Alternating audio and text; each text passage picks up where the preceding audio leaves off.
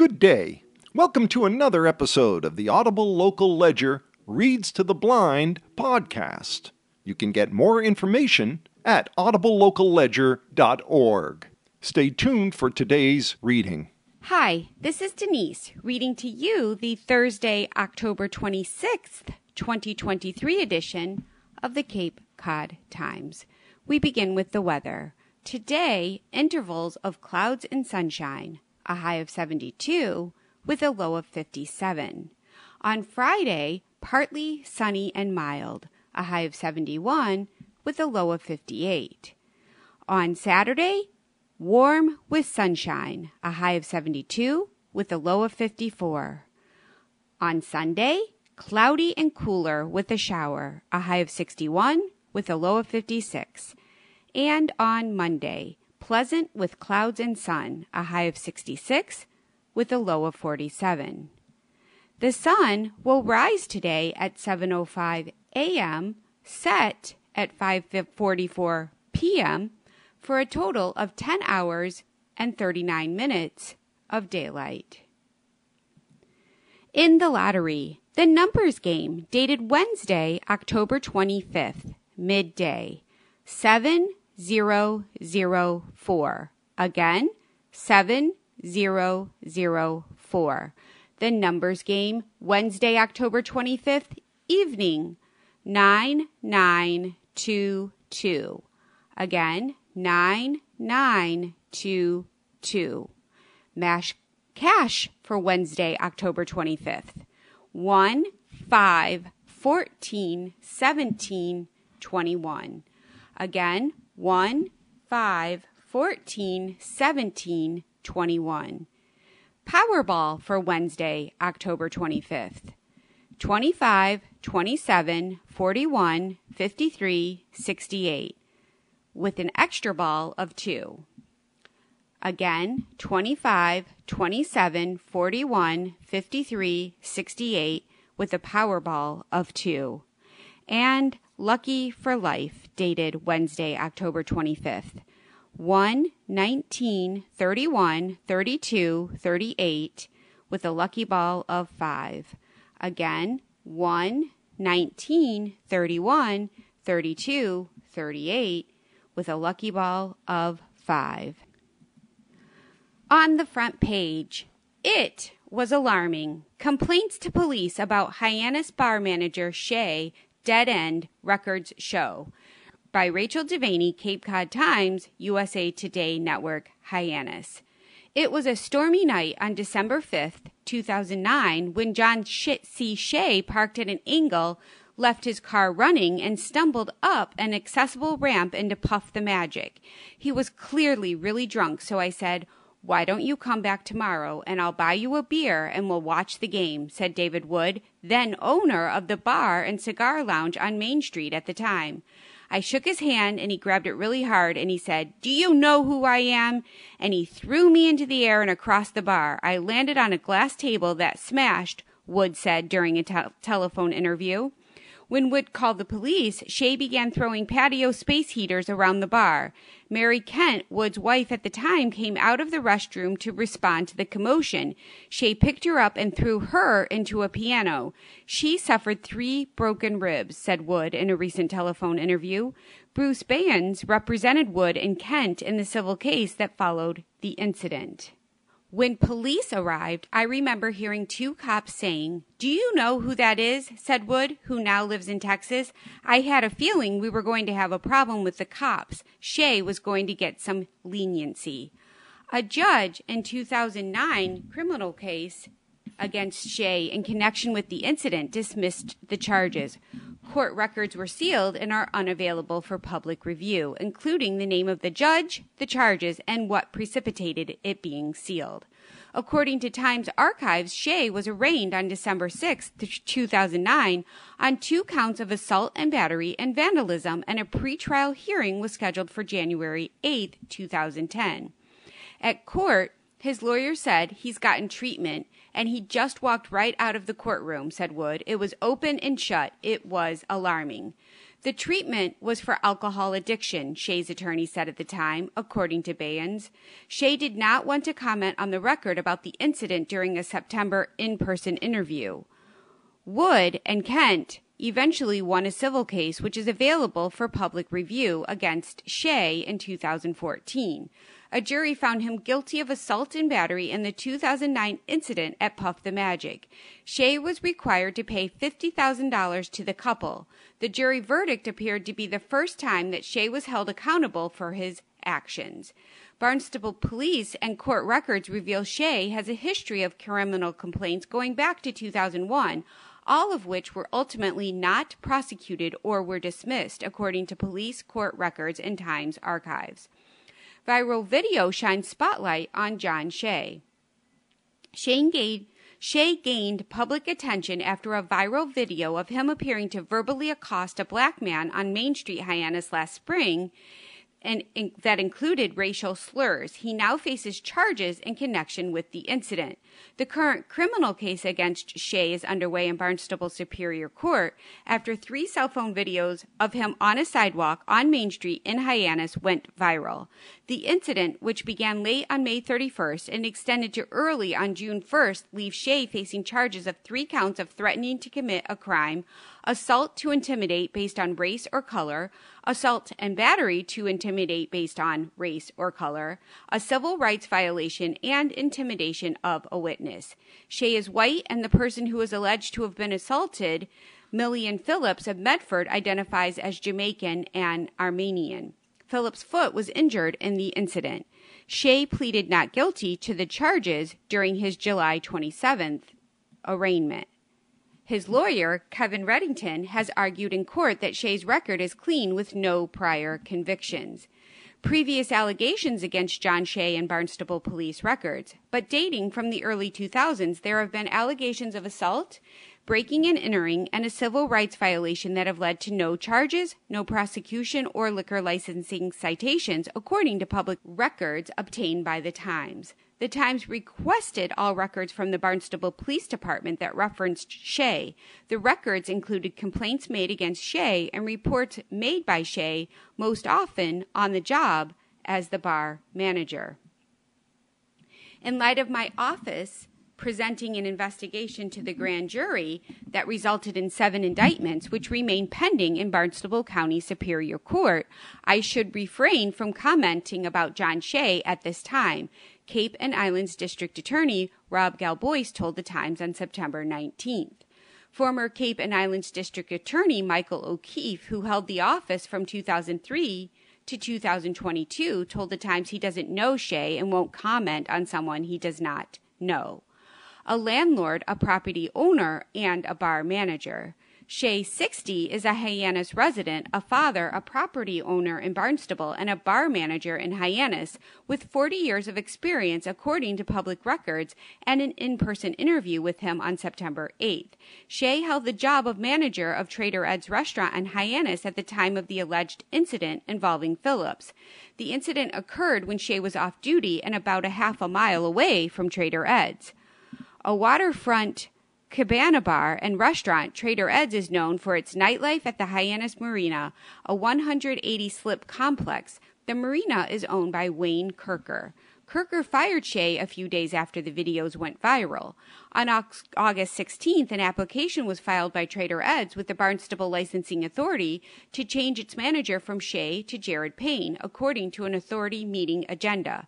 Payne was approved by the authority, and Aaron Logan, interim deputy director of Asset Management and Licensing for the town of Barnstable, the State Alcoholic Beverages Control Commission approved Payne on September 25th. During the September 8th interview at a Hyannis coffee shop, Shea said he was 100 days sober. He said he is very good at his job and loves hospitality, business, and making customers happy. As a bar manager, customers can get intoxicated and get violent, said Shea. Said he had to intervene, which can involve physical restraint and physical contact. It's not like we're serving holy water, Shea said.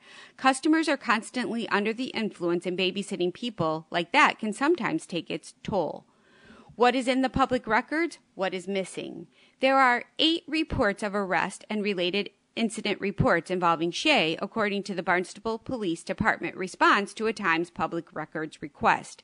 Generally, the eight incidents can be categorized as reports of allegations against Shea of breaking and entering, a civil rights violation, or assault. There was an incident report alleging over-serving at Trader Ed's that mentioned Shea in his role as bar manager. Withheld by the police department were five call log entries, 20 reports of arrest, seven offense reports, two field investigation reports, and two warrant request reports that concern or involve Shea, according to the Barnstable Police Department response.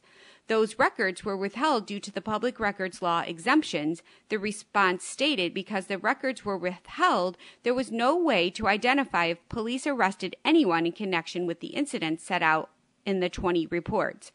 The nature of Shea's involvement was also withheld, including whether he was a victim or a witness. In the public records provided to the Times were also 47 police log entries with seven matching audio files. 25 of those documented calls were made by Shea to Barnstable Police, and 14 of those calls reported disturbances at Trader Ed's.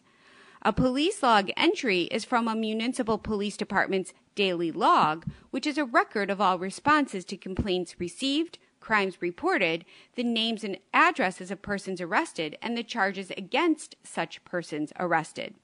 A police arrest report provides details on an arrest made by police, and a police incident report provides details on police responses to citizen calls for assistance, reports of accidents, or reports of crimes being committed a 2015 allegation against Shea of breaking and entering. On September 13, 2015, Jeremy Mustakas and his girlfriend Sarah Flattery told police that Shea broke into a home owned by Mustakas. Flattery said Shea was drunk and was yelling her name when he entered the residence, according to a, police report. When Mustakas asked Shea to leave, Shea is alleged to have walked to Flattery's car, taken a suitcase from the vehicle. Shea then left in his Mercedes Benz convertible, according to the report. A few days later, Flattery told police that Shea's friend named Beezer in the police report called her and said he would return her suitcase. Flattery was uncomfortable with the arraignment arrangement, police told Shea to bring the suitcase to the Barnstable police station instead. When Shea arrived at the station, he told police that he didn't have the suitcase, according to the police report. Shea also told police that he went to the Mustaka's house to conduct a well-being check on Flattery, who he said was his ex-girlfriend of seven years. That same day, Flattery told police that Shea came to her job offering her $500 to replace the suitcase and asked her to call the police and drop the charges. Shea was arrested and faced charges of breaking and entering in the nighttime to commit a misdemeanor breaking and entering a motor vehicle in the nighttime to commit a felony, and larceny of property over $250. During a jury trial in 2016, Flattery didn't appear. All charges against Shea were dismissed. Allegation of civil rights violation. In July 2009, a woman who identified herself to police as a gay woman told police that Shea used homophobic slurs to address her and three other women after they complained at Trader Ed's that the valet took an hour to retrieve their vehicle. Shea is alleged to have told the women to leave and yelled at them, according to the police report. Fearing they would be physically assaulted, the group called the police. With a lack of cooperation from Shea, Barnstable police officer Keith M. Sexton requested a hearing for a violation of civil rights.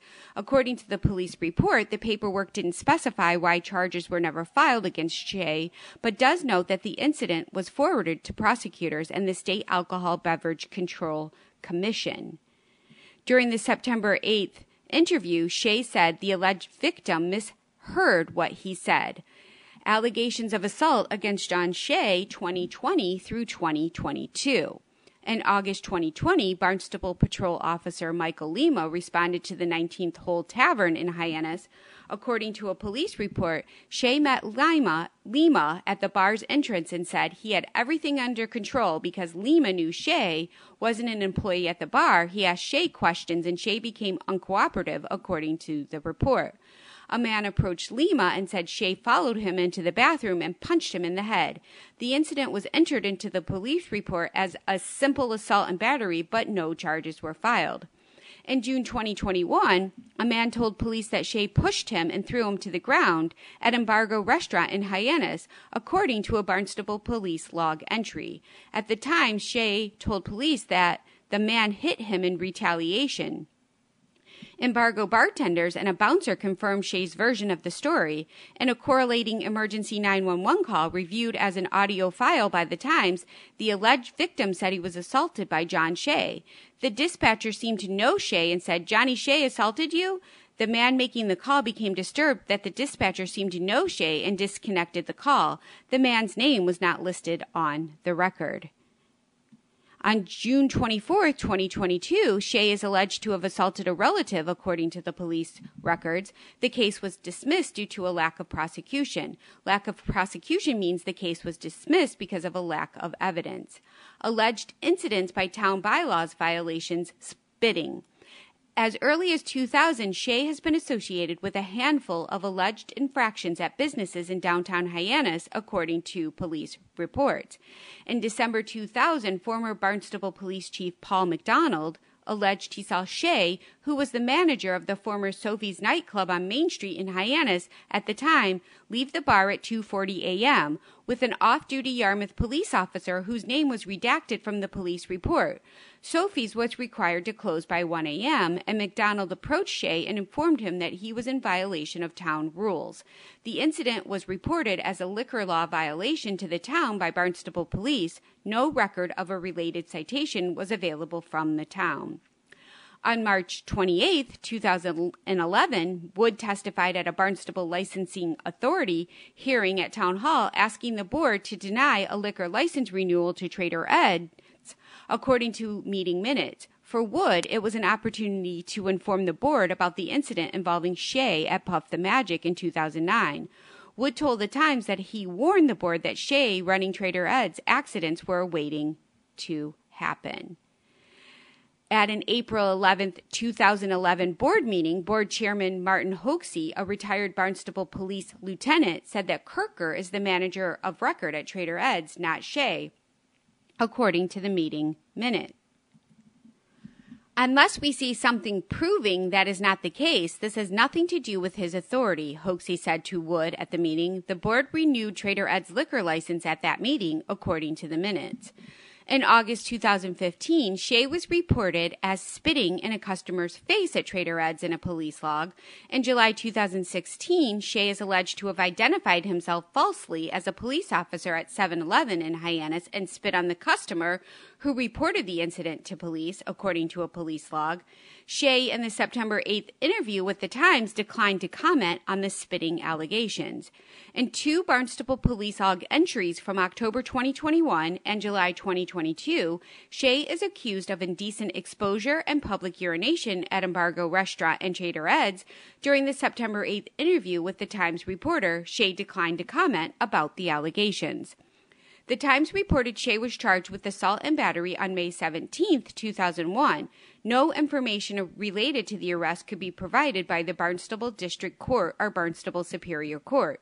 The case was dismissed, according to The Times. The Barnstable Licensing Authority doesn't review arrests or police investigations. Generally speaking, John Flores, a board member, said during a phone interview, the board reviews and makes decisions only on complaints from the community that are made to the board in writing, Flores said. If someone brought a complaint, I would definitely want to look into it and have it researched and figured out if there was a violation occurring and move forward. There are no complaints in writing related to the alleged incident of May 31st and June 1st between Shea and Phillips. Michael Conover, a West Yarmouth resident who lives near Trader Ed's, called the licensing authority on June 7th to express her disapproval of Shea, according to Logan, the town licensing administration. Conover also asked about the status of the liquor license for Trader Ed's. I advised that Trader Ed's currently has an active seasonal liquor license. I added that matter was under an active investigation by the Barnstable Police Department, Logan said of her call with Conover. With a new manager on the horizon, Flores said uh, Trader Ed's has turned the page and is now moving in a new direction. The town's licensing officials and the Barnstable Town Council have been lax in their oversight, Wood said. Based on his experience, the licensing board members are appointed by the Town Council, Town Council member Eric R. Steinhilber, who is the council's liaison to the licensing board, referred the Times to the licensing board for comment. What is next for John Shea? Shea asked that people don't judge him in his recovery from alcohol addiction. It's been difficult, he said in the September 8th interview with the Times. Everyone makes mistakes, he said. His intention is to do his best going forward. He said he wants to continue to try to prove himself to the community, family, and friends. The next front page story Breast cancer rates higher on the Cape by Rasheek Tabassum Munjib, Cape Cod Times, USA Today Network. In 1991, when Cheryl Osimo, a former elementary school teacher and a Barnstable resident, was diagnosed with breast cancer at an early age, she was determined to find out why she had gotten the disease so young. Osimo, now executive director of Massachusetts Breast Cancer Coalition, spends all her time raising awareness about the disease. According to the National Cancer Institute, nearly 298,000 women in the United States will be diagnosed with breast cancer and more than 43,000 will die of the disease in 2023. One in eight women will develop breast cancer in their lifetime. October is globally observed as the Breast Cancer Awareness Month. Massachusetts has a high incidence rate, but Cape Cod has an alarming rate. Massachusetts as a whole has an incidence rate higher than the national average. The national incident rate is 127 patients per 100,000 women, whereas in Massachusetts we're at 136 patients, said Dr. Jill Oxley, breast surgeon and director of breast care services at Cape Cod Healthcare. According to the coalition, 1993 statewide data showed breast cancer incidence rates were significantly higher on Cape Cod than in the rest of Massachusetts. The rates have been relatively stable since then. According to the National Cancer Institute, and based on data from 2016 through 2020, Barnstable County has approximately 310 new breast cancer cases in females annually, regardless of age or race. Rates of breast cancer in Barnstable County are 14% higher than Massachusetts and 22% higher than the U.S. average. Based on most recent information from the National Cancer Institute, race, rates of breast cancer in Barnstable County are 14% higher than the rate in Massachusetts and 22% higher than the U.S. average for the years 2016 to 2020. By county, Barnstable has the second highest rates after Nantucket, and it has been relatively stable for the last few years. According to Oxley, some of the high rates can be attributed to greater screening through mammograms. Massachusetts is second highest in the nation for women being up to date on mammographic screening. The U.S. average is 67%, but in Massachusetts, 75% of women are getting screening mammograms. Researchers indicate environmental links to higher rates. The Silent Spring Institute, based in Newton, was founded in 1994 and focuses on environmental links to the disease. After its initial research, the institute found that between 1982 and 1992, breast cancer incidence was 21% higher on Cape Cod than in the rest of Massachusetts, and women with greater exposure to pesticides suffered even higher rates. Our mission at Silent Spring is to identify how everyday chemical exposures can relate to breast cancer risk, said Laurel Schaider, senior scientist at the Institute. We've developed materials and tips to help people take steps in their everyday lives to reduce their exposures that could play a role in breast cancer. In July 2021, a study by the Institute showed that several hundred common commercials, including pesticides, ingredients in consumer products, food additives, and drinking water contaminants, could increase the risk of breast cancer by causing cells in the breast tissue to produce more of the hormones estrogen or progesterone. In October 2022 from another study, Scientists identified hundreds of chemicals called endocrine disrupting chemicals that disrupt or interfere with natural hormones. These endocrine disrupting chemicals can alter the progression of mammary gland development, hampering breastfeeding, increase mammary tissue density, all of which can have an effect on developing cancer. Since such chemicals are used in common products like hair dyes, food packaging, pesticides, and furniture, they can also end up in drinking water and accumulate in household dust, making people exposed unknowingly. These findings have motivated our work to better understand the levels of water contaminants in public and private drinking water wells on Cape Cod, said Schaider.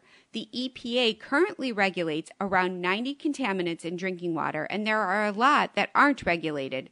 So the groundwater on Cape Cod, which is the source of drinking water for all residents, is relatively vulnerable to contamination. We also found weak evidence of links between increased breast cancer risk and having lived near cranberry bogs when DDT and other pesticides were used. Other studies have shown that exposures to DDT do increase a woman's breast cancer risk. Scientists studies effects of PFAS chemicals on cancer rates. A lot of research work is currently focused on PFAS contamination. PFAS substances are called forever chemicals because they do not break down. The coalition is currently a community partner for three national projects STEEP, Sources, Transport, Exposure, and Effects, Superfund Research Center's PFA as REACH, and the third project is part of a larger multi state study funded by the CDC and the Agency for Toxic Substances and Disease Registry, ATSDR, on PFAS health effects. The multi state study focused to learn more about how PFAS chemicals can affect the health of adults and children. The data collection was done in Hyannis and Ayer, where nearly 700 adults and 100 ch- children completed questionnaires, had clinic visits, and provided blood samples. The STEEP Superfund research program, led by the University of Rhode Island, has been measuring PFAS levels in private wells on Cape Cod. We have been working with the Mashpee Wampanoag tribe to measure PFAS levels in local fish and shellfish who are surveying members of the tribe to learn more about their awareness of PFAS and their fish consumption patterns, said Osimo, who also serves as the Cape Cod coordinator for Silent Spring Institute. We also want to learn more about PFAS exposures in Hyannis other than drinking water, which is now being filtered to remove PFAS, said Osimo. Still no definite answer to why Cape Cod has a higher rate. Even though so much research and studies have been conducted, there is no definitive answer to why Cape Cod has such a high rate compared to the rest of the state. We did not find a single environmental factor, sort of smoke, sort of a smoking gun, that indicates to us that there's one single factor about the Cape that makes the difference. For Osimo, being a cancer survivor, it was imperative to find an answer to this burning question. I thought that by this time, decades later, I would have the answers to share with the community, along with my family members, but we do not have an answer, said Osimo. I have more questions now about PFAS and other possible chemical links. According to Osimo, only 5% to 10% of all cancers are genetic, and she strongly believes the changing environment has a strong role in that increase.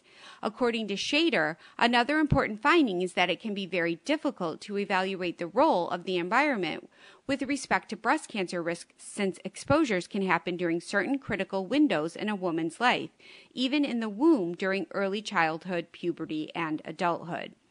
Does Cape Cod have enough resources to deal with cancer patients?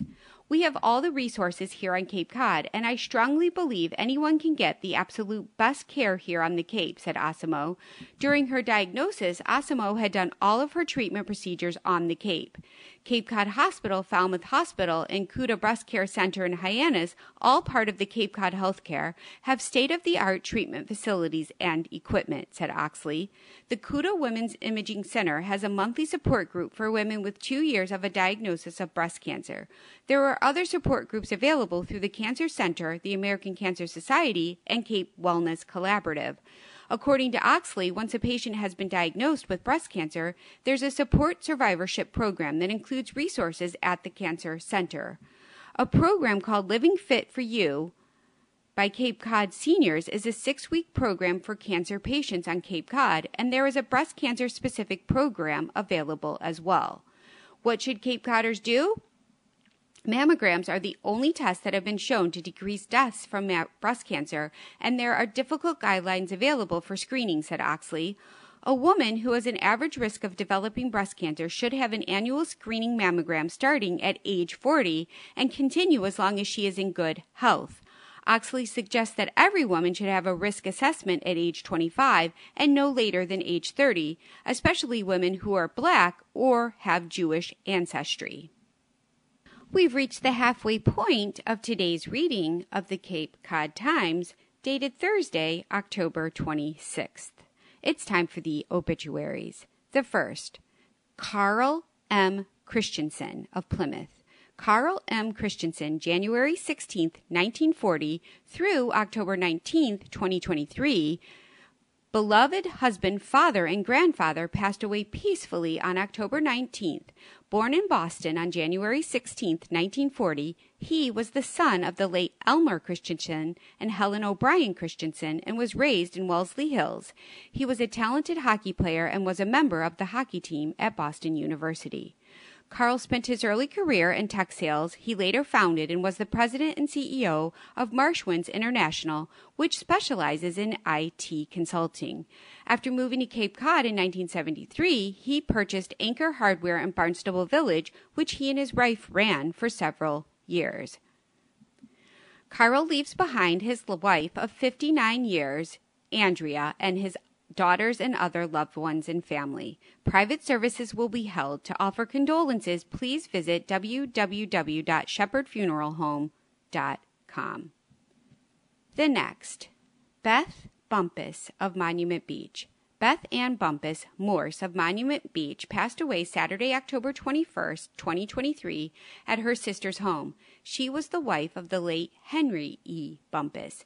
Born in Wareham, a daughter of the late Gordon and Joan Greenlow Morse, Mrs. Bumpus was a homemaker. Relatives and friends are invited to attend a funeral service on Friday, October 27th at 12 noon. Visitation prior to service 10:30 a.m. to 12 p.m. at the Nickerson Bourne Funeral Home, 40 MacArthur Boulevard in Bourne, Massachusetts. Interment at South Monument Cemetery. Please visit nickersonbourne.com. Back to our stories. Continuing from the front page. Tax records and street addresses form basis of Truro Voter Challenge by Walker Armstrong, Cape Cod Times, USA Today Network, Truro. A local resident is challenging 66 voter registrations, calling into question the legality of some part time residents' attempt to change their voter registration status to vote in the special town meeting, according to town officials and documents obtained by the Times. Resident Raphael Richter, who once served on the Provincetown Select Board, filed the challenges with the Town of Truro Board of Registers last week, according to the documents. At stake in the special town meeting are competing proposals for a new Department of Public Works facility, as well as a housing proposal to build 160 affordable units on a roughly 70 acre plot around Truro Central School, known as the Walsh property, at the Saturday meeting at which town moderator Paul Wisotzky officially rescheduled the town meeting, several people attacked the housing plan. In an email to the Times, Richter said he cross referenced names on a list of voters on the official Truro voters' rolls who had registered on or after July 1st, roughly the time he said the Part Time Residents Association began its voter registration strategy. With publicly and available tax, assessor, and property information, that cross referencing determined the list of individuals Richters believe illegally registered to vote. I believe that many individuals may have changed their voting registration based on inaccurate information, and my hope is that many individuals contact the clerk and remove themselves prior to a hearing, Richter said in the email. Obviously, it is unacceptable to dilute the vote of actual residents by improperly registering to vote in a place you do not, in fact, live. The challenges were made on a variety of grounds. The person doesn't appear on the town annual street listing, hasn't paid vehicle excise tax, is paying personal property taxes in Truro and or claims a residential tax exemption in another municipality. Though it will ultimately be up to the Board of Registrars to officially determine the registration's validity, several individuals mentioned in the challenges have Boston or Greater Boston addresses according to the documents. The nonprofit's Truro Part Time Resident Taxpayer Association presented a plan to its members in August asking them to change their voter registration to the town of Truro to exert more influence at the since rescheduled October 21st special town meeting. David Sullivan, former legal counsel to the Secretary of the Commonwealth Elections Division, said such a strategy is illegal under state law. When is the Truro town meeting rescheduled for? The session has been tentatively rescheduled for November 2nd, pending hearings for all 66 registration challenges. Town officials said the hearings have not been scheduled yet. On Saturday at the Truro Central School, Wisotzky opened the special town meeting and then continued it. I hereby open this meeting solely for the purpose of continuing it. I will not be taking motions or answering questions at this time. Wisotzky said, shortly followed by a derisive response from the crowd. Video obtained by the Times showed. In an email to the Times, the Taxpayers Association said continuing the town meeting to another date and voter registration challenges are a part of this apparent pattern of voter intimidation and voter suppression. In an email, the association board did not address any specific challenges. It is the position of TPRTA that all Truro residents have the right to register to vote in accordance with the state requirements and to thereafter exercise the right to vote, including at town meetings. While Wisotzky spoke, several members of the crowd heckled and booed him. Truro Select Board Chair Kristen Reed, who was on hand Saturday, said several members of the public were disruptive throughout the entire event. Immediately, as Wisotzky started talking, he welcomed everybody and greeted him. They started booing him, Reed said. It was really, really disrespectful and really disheartening. Many people who demonstrated at Saturday's announcement are opposed specifically to the Walsh Project, Reed said. Truro is hemorrhaging young people. It is hemorrhaging working class people. It is hemorrhaging people who were born and raised here. It is hemorrhaging a community, Reed said. And what we have right now are citizens who oppose the select board goals and objectives to try to make Truro a more sustainable place for everyone. Reed said 80% of Truro is made up of second homeowners, all of whom are able to speak at community meetings and sit on committees. She said as long as members of the community respect the integrity of the town's electoral process, everyone is able to participate. Everybody should have a voice in Truro, Reed said, but your tax dollars, no matter the volume, doesn't give you an additional vote. Another front page story. Bourne Commission Chair uses slur at meeting. Is an apology enough? By Rachel Devaney, Cape Cod Times, USA Today Network. The last thing Jack McDonald expected to hear during an October 10th Bourne Historical Commission meeting was an anti Semitic slur. The term Jewish lightning was used during the meeting, McDonald said, by Historical Commission Chairman Carl Georgeson, who was speaking about late night tree removal on Sandwich Road at the time. I was taken aback, said McDonald of Pocasset. According to Peggy Shukur, Deputy Regional Director of the Anti Defamation League New England, the term is an anti Semitic trope that stereotypes Jewish people. In an age old trope that finds its way into political discourse, said Shukur in Phone Interview Money, Monday. In response to Georgeson's comments, McDonald wrote a letter to the Bourne Select Board to report the incident. McDonald's letter, dated October 10th, said the slur is not acceptable for any use anywhere in modern society and certainly not in the halls of the Bourne Archives building. In an email to the Times, Georgeson said plans to apologize at the next Historical Commission meeting on November 14th. I'll be making a formal apology for my unfortunate choice of words, said Georgeson. All Historical Commission members are volunteers for the town and are appointed by the Select Board according to the town of Bourne website. Is the select board taking the slur seriously?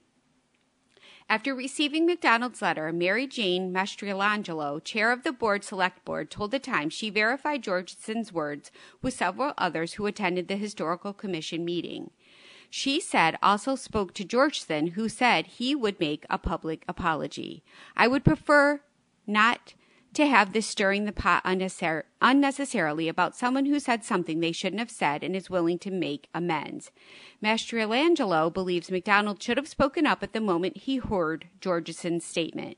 If you are sitting in a town meeting and someone says something like that, it's your responsibility to say, you know, Carl, that wasn't really a good thing to say. Could you rephrase or say an apology? McDonald shouldn't make a big thing out of it, she said. McDonald admits that he wished he had said something at the time, but the comment stunned him. It was not called out at the meeting, but upon reflection, I wish I had, McDonald wrote in his letter to the select board. Should there be a zero tolerance policy for racial or ethnic slurs? Beyond the apology, Mastrolangelo said the select board can only ask people to maintain a code of conduct and be respectful when they're representing the town. Georgeson was receptive to that. We are not all perfect and sometimes use the wrong phrase. If he is willing to listen to that point of view that was disturbing to some people and to make an apology, I think that's fair, she said. He does a lot for the town and he works hard for the town. McDonald said that's not enough. It seems to me that the policy for committee members is some tolerance or a little tolerance. Is that fair? Is that town policy? I believe it should be a zero tolerance across the board. In Section 3.1.8 of the Bourne Bylaws, disorderly conduct is defined as using any indecent or insulting language in any public place or near any dwelling or other building, or be or remain upon any sidewalk to the annoyance or disturbance of any other person. Any person violating this bylaw shall be subject to a $50 fine. Mastrolangelo said the select board tried to initiate a code of conduct policy just before a decision was announced regarding Barron versus Kolenda, a Massachusetts Supreme Court judicial court decision that found the town of Southborough's civility provisions for public comment to be unconstitutional and in violations of Articles 16 and 19 of the Massachusetts Declaration of Rights. We got a lot of pushback and we have not implemented a code of conduct, she said. The court decision revolves around Southborough couple Louise and Jack Barron and a third resident, Arthur St. Andre, who filed a lawsuit against members of the Southborough Select Board, the board itself, and the town. The plaintiffs said their rights were violated by the board's action and that the board violated state open meeting law. The decision was that she, Barron, had the right to free speech. So there's certain public comment that you have to listen to, and there's nothing you can say because there's a free speech. It's a very complex issue. Anti Semitic speech is on the rise. For Shukur, with the latest war between Israel and Hamas, Georgeson's comments were made during an incredibly difficult time. Hamas militants stormed from the blockaded Gaza Strip into nearby Israeli towns on October 7th, which coincided with a major Jewish holiday. The Hamas attack killed more than 1,400 people on Israeli soil and ignited a war that has left thousands of Palestinians dead and swaths of the Gaza Strip in ruins. How should people respond when they witness hate? Shukur said people should speak up when they hear statements about any marginalized groups, including communities of color and the LGBTQ plus community.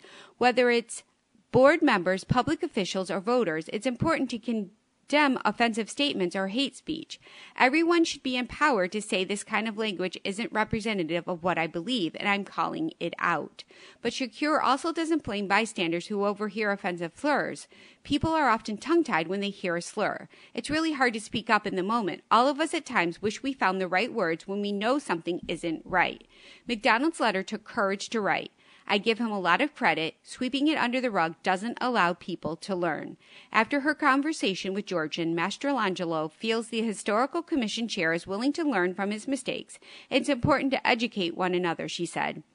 Having good communication and being open in our community and how we speak to and about each other is really important. That is something that the town of Bourne and the Board of Selectmen values and works towards in the Cape and Islands section, there is a photo by Steve Heaslip included, and it reads A calm day on the water on Wednesday at Craigville Beach in Centerville attracts a boater as warm temperatures continue to bring September weather to late October. And it is a beautiful picture of a person walking along the shore with a kayaker in the background. Next in the Cape and Islands section, Falmouth Hospital's new ICU is part of a plan for modernization by Rasheek Tabassum Mujib, Cape Cod Times, USA Today Network. Falmouth Hospital on Wednesday inaugurated a new 10 bed intensive care unit that will provide patients with improved facilities and greater privacy. The Salerno Intensive Care Unit will set up in what was the labor and deliver area of the former maternity ward. As part of our long term strategic plan, we continue to upgrade and modernize the facilities at Falmouth Hospital, said Michael K. Lauf, President and CEO of Cape Cod Healthcare. To uphold our commitment to taking care of critically ill patients in the Upper Cape, we knew that we had to modernize and expand our ICU, and now it gives great confidence to the people in the Upper Cape that if you're critically ill, Falmouth Hospital is more than prepared to take care of patients' needs. The $10 million ICU offers brand new facilities. According to Lauf, the new ICU has state of the art technology and equipment. The unit has new waiting rooms, expanding the square footage so family members can accompany their critically ill relatives and friends. Every patient room will now have natural light, and nurses can document right outside each patient's room while keeping an eye on patients for whom they're caring. Nursing stations throughout the department will ensure that staff are close to patients as well as doctors. Though the care within our former ICU was great, the facilities were extremely outdated, said Lauf. By relocating our ICU one floor up and creating a new dynamic one it will allow us to expand our operating rooms.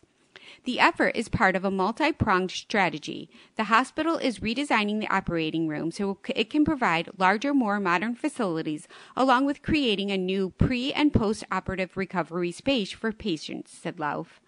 The hospital currently has five operating rooms. With the new plan, it will have seven, as the previous ICU unit will be reused.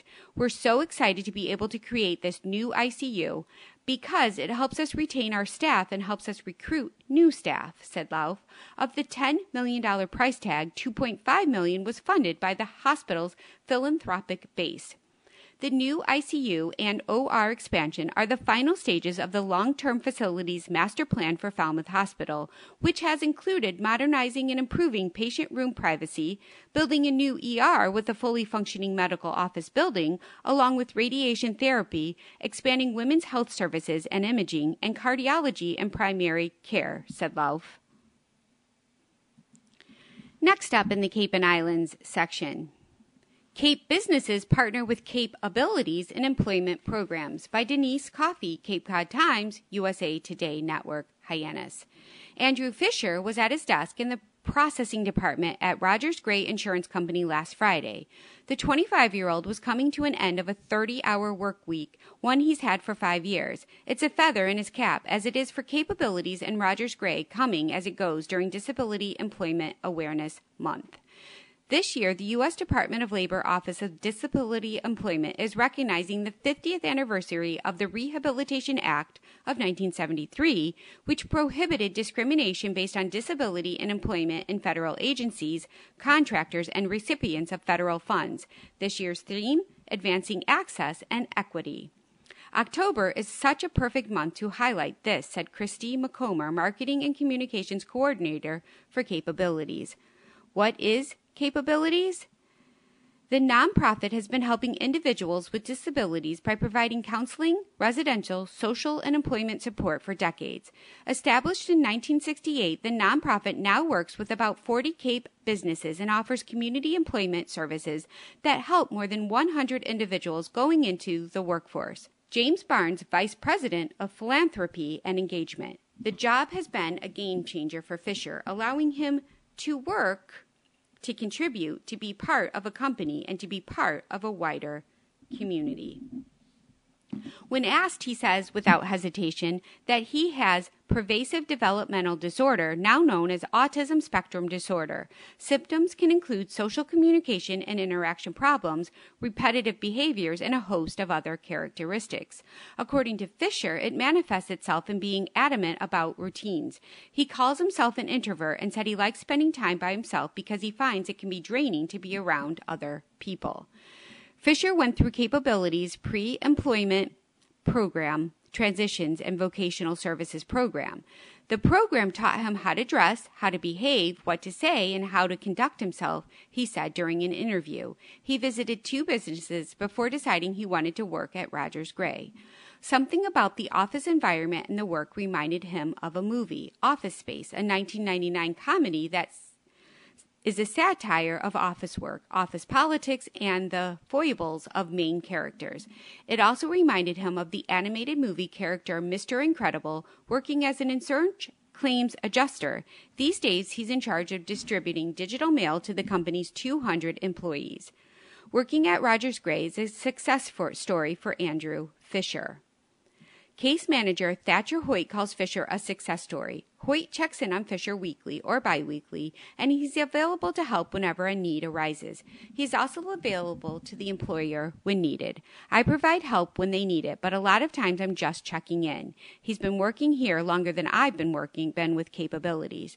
21% of people with a disability in the U.S. are employed according to the U.S. Bureau of Labor Statistics, and 1 in 36 people in the U.S. have autism according to the Centers for Disease Control. Those numbers represent a wide range of disabilities and a wide range of symptoms on the autism spectrum. Disability is a part of diversity, equity, and inclusion efforts, said Laura Stout, director of the contract operations for Blue Cross Blue Shield, during a panel discussion on October 4th. Sponsored by the Massachusetts Commission on the Status of Persons with Disabilities, the five person panel spoke about the barriers between people with disabilities face when trying to find employment. Their discussion centered around access, inclusion, building relationship with businesses and community leaders, and the need for programs to be business focused in order to be sustainable. Stout said it was important to put less stress on dis- disability and more on finding ways to be inclusive. It can be challenging for businesses, Barnes said. It's necessary to build trust with businesses leaders to work with businesses that have solid managers who want to build diverse teams. Hiring differently abled people is a choice managers make. You have to want to employ people with disabilities first, Barnes said. Some challenges are finding management teams who think like that. Rogers Gray has been partnering with Cape Abilities for more than two decades, helping employ new individuals and as a sponsor and community partner, Hoyt said. It's part of his job to work with businesses, build relationships, be there for them when they need when the need arises. Having that trust that Cape Abilities will be there to support them makes all of the difference. For a lot of businesses, it's a leap to bring in people like Andrew to be working with them. They are the ones making it possible. Cheryl Van Gelder is Fisher's manager at Rogers Gray. She admits there are challenges, but some are challenges all workers and managers face. 18 months ago, Rogers Gray moved the processing department from Dennis to Hyannis.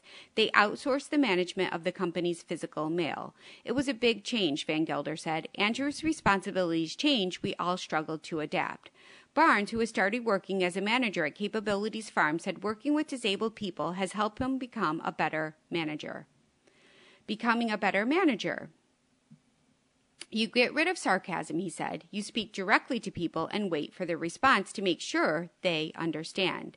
Those best practices are no different than what any manager should be doing in their business or organization. Stop and shop area restaurants, cafes, hotels, and stores hire people seasonally to help with busy tourist season. The nonprofit runs Cape Abilities Farm, and they have a program geared to those 14 to 22 that prepares them for the workforce. Fisher said he's always been personable in a lot of ways. He tries to engage with people as much as he can, provides help when is needed, asks for help when he needs it. It's just those little moments when someone needs help moving something or someone is having a rough time and they need someone to talk to. I always try to be there for them, he said. Andrew does a great job, Hoyt said. There's nothing that makes Andrew any different than any of us other people they are working with.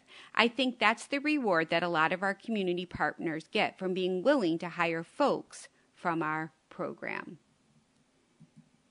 The next Cape and Islands story Christine Clark challenged by Toby Leary by Susan Vaughn, special to the Cape Cod Times USA Today Network Hyannis. Housing, clean water, the environment, and small businesses were the leading topics at the Cape Area's League of Women Voters Forum Tuesday night for two candidates running for Barnstable Town Council seats in Precinct 11, West Barnstable, in the November 7th town election. Incumbent Christine Clark and challenger Toby Leary answered questions written on index cards from the small audience of voters and league members at the Barnstable Town Hall hearing room. Mary O'Connor, the league moderator, read the questions and outlined the guidelines for the candidates. Clark, 66, has lived in West Barnstable for 40 years, is an active volunteer, and has a strong interest in water quality and the environment as a retiree from the town's Natural Resources Division. Leary, 48, has lived in West Barnstable for 20 years and is the owner of a woodworking business and a gun shop, and has a strong interest in small businesses as well as affordable housing on the Cape. They were asked what they consider their biggest challenge for the Barnstable, for Barnstable. Clark said it's balancing environmental concerns with fiscal, fiscal constraints and balancing the demand for housing with the competition for land. Leary said the housing crisis directly affects families and the workforce. He would like the town to adopt the state's 40Y program to create starter houses as the engine that drives the economy and will satisfy the missing middle, he said.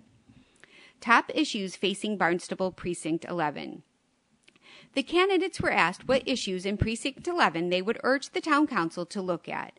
Leary said dealing with many tired properties that are no longer needed for retail. He recommended more mixed use and flexible zoning that would modernize those areas and provide incentives for businesses such as restaurants. Clark said Precinct 11 needs to maintain a pathway for drinking water and septic systems, as well as invest in sewers on the south side of the district. She listed water quality and wastewater as the most important precinct issues, as well as housing.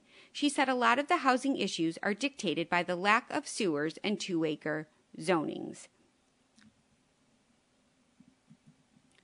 Solutions to Affordable Housing in Barnstable. Asked about their approach to solving the affordable housing crunch, Clark recommended focusing on preserving year round housing.